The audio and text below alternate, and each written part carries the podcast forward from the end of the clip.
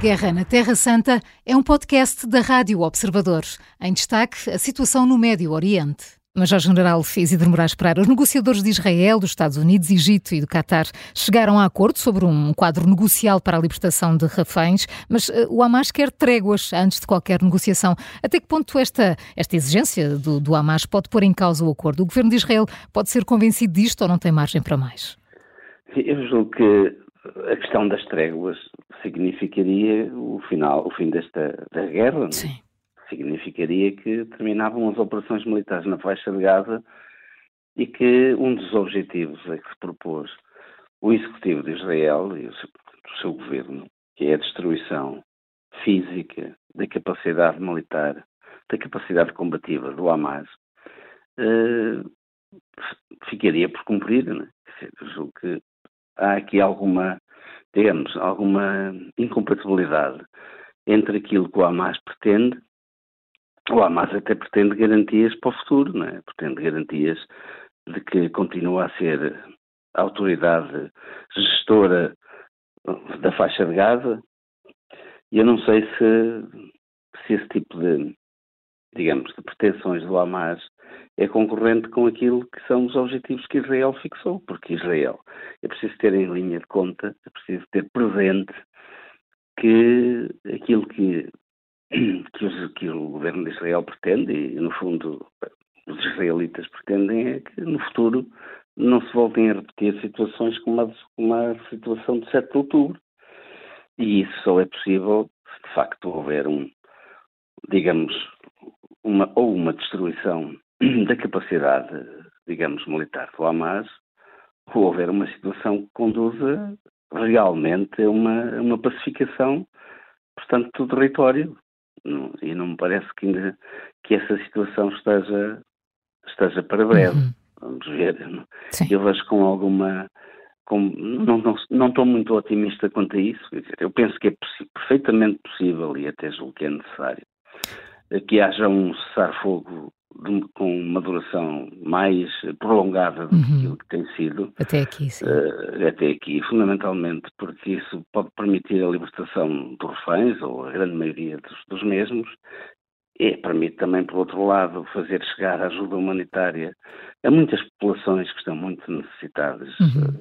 uh, dessa mesma ajuda humanitária mas que, que, tudo termine por aqui e que tudo fique como antes, não me parece. Claro. Não me uh, parece que seja assim. Uh, entretanto. aqui incompatibilidades Sim. claras. Entretanto, José Porel eh, avisou Guterres que o financiamento da União Europeia à Agência da ONU para os Refugiados Palestinianos vai depender da investigação em curso. General, como é que vê o futuro da agência que está a passar aqui por um momento delicado e até a posição de António Guterres? Sim, tem toda a razão não é, não é algo que, que, já não, que já não fosse esperado, não é? Porque ao longo destes mais três meses de guerra hum, foram sendo veiculadas várias, várias notícias e havia indícios claros é? de que, do envolvimento de, quer de assalariados, quer até de, de quer até de, de outros digamos, funcionários desta, desta agência das Nações Unidas, eh, que estariam direto ou indiretamente ligadas eh, a, portanto, às ações do Hamas. Agora, o que é que, o que, é que Israel acabou por, por, eh, por revelar? Foi algo ainda mais grave, quer dizer, não foi no decurso da guerra, mas foi esta, esta situação de haver 12, 12 assalariados ou funcionários desta, desta, desta agência que estiveram diretamente implicados na, nas atividades do, do dia 7. Né?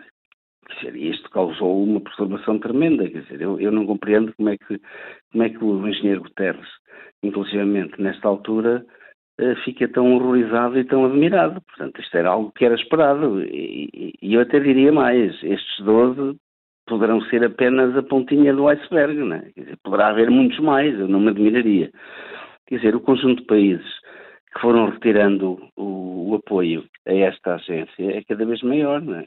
Ontem já tivemos a notícia de que o Japão também deixou de, também suspendeu a contribuição, o que traz aqui, naturalmente, portanto, e nós também assistimos uh, responsáveis de, da agência das Nações Unidas referirem que só têm fundos para até, até fevereiro. Né? Depois disso, fica em causa o funcionamento desta agência. É evidente que, que isso quer dizer que não chegará mais apoio humanitário. Não é, não é obrigatório que assim seja, porque há muitas outras ONGs que trabalham no terreno e que poderão veicular o, apoio necessário.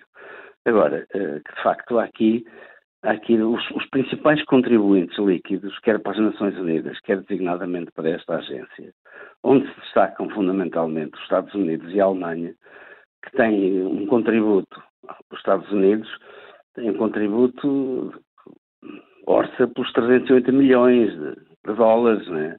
a Alemanha passa dos 200 milhões, depois temos o Canadá, eh, com contribuições menos, menos generosas, mas de qualquer maneira 23 milhões, a Holanda com, com quase 22, a Grã-Bretanha também mais ou menos 22 milhões, a Itália próximo dos 20 milhões, a Austrália, a Finlândia e, e o, Canadá, o, o, Japão, que também é outro, outro grande contribu, uh, contribuinte para, para esta agência.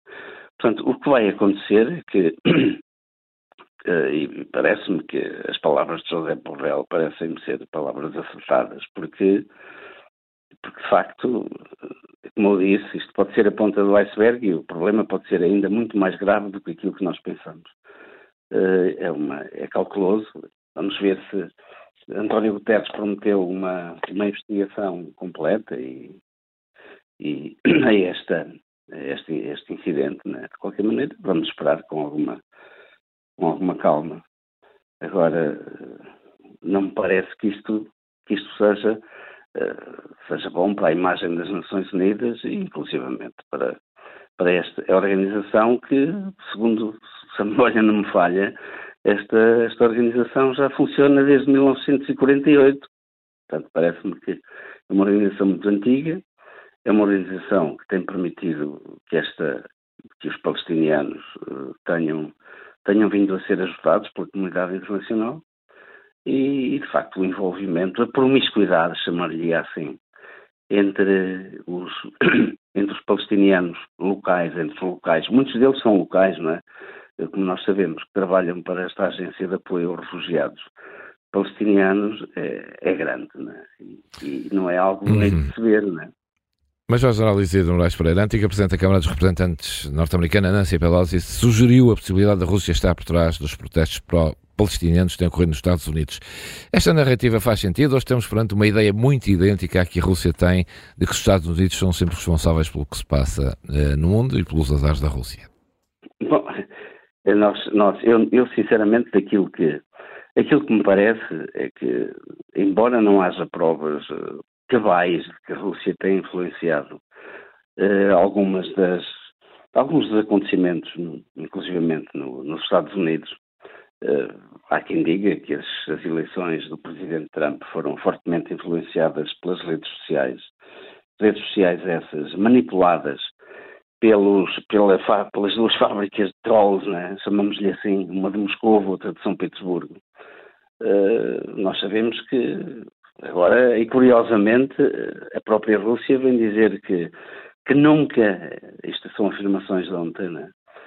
Uh, que, uh, que, nunca influenciou eleições em país algum, mas que o Canadá está a influenciar o que se está a passar nos Estados Unidos. Portanto, isto, temos aqui acusações de parte a parte, mas eu não me admiraria que as afirmações de Nancy Pelosi tivessem algum fundo de verdade, porque Uh, há, há, muitos exemplos nós sabemos que, mesmo nós sabemos que, pelo menos é aquilo que, uh, que se vai dizendo, é que, inclusivamente, alguns dos, dos, digamos, dos movimentos mais à direita e de extrema-direita que têm eclodido um pouco por todo lado no mundo ocidental, muitos deles têm sido ou foram financiados até à data por, por o Kremlin. Não, é? dizer, não me admiro que isto é, é típico de é, é, é uma atuação típica do, do Kremlin e do, da forma híbrida de provocar convulsões nas sociedades ocidentais. É uma forma indireta de enfraquecer eh, as populações e a vontade das populações ocidentais e, e, procurar, de alguma forma, influenciar os acontecimentos. Portanto, é, é uma mão invisível, digamos assim, que a tecnologia dos dias de hoje, esta esta impossibilidade de todos estarmos ligados, uh, que nos veio trazer o evento do, das redes, o evento da internet e depois tudo aquilo que funciona em cima da rede da internet e cada vez funciona de forma mais eficaz, né? uhum. uh, veio veio funcionar, veio, veio abrir um, digamos, um horizontes quase sem quase sem limites para atuações subversivas uh, desta natureza, de forma encoberta. Portanto, eu não, uh, não, não digamos, uh, não diria que, que, Nancy Pelosi sonhou e que resolveu dizer o que disse, quer dizer, porque há, há, de facto possibilidade de ser verdade e, e, e, as possibilidades que a tecnologia hoje põe ao dispor uh, nos põe ao dispor permitem precisamente influenciar de forma indireta a opinião das pessoas. Né? Porque todos nós sabemos que eh, cada vez lemos menos, cada vez usamos menos os livros e cada vez olhamos mais para os nossos gadgets, fundamentalmente para aquilo que nos, que nos chega Sim. através dos telemóveis e, e de outras situações. Sim. A Guerra na Terra Santa é um podcast da Rádio Observador. Vai para o ar de segunda a sexta, depois do noticiário das nove e meia da manhã e tem nova edição depois da síntese das quatro e meia da tarde. Está sempre disponível em podcast. Eu sou a Maria João Simões.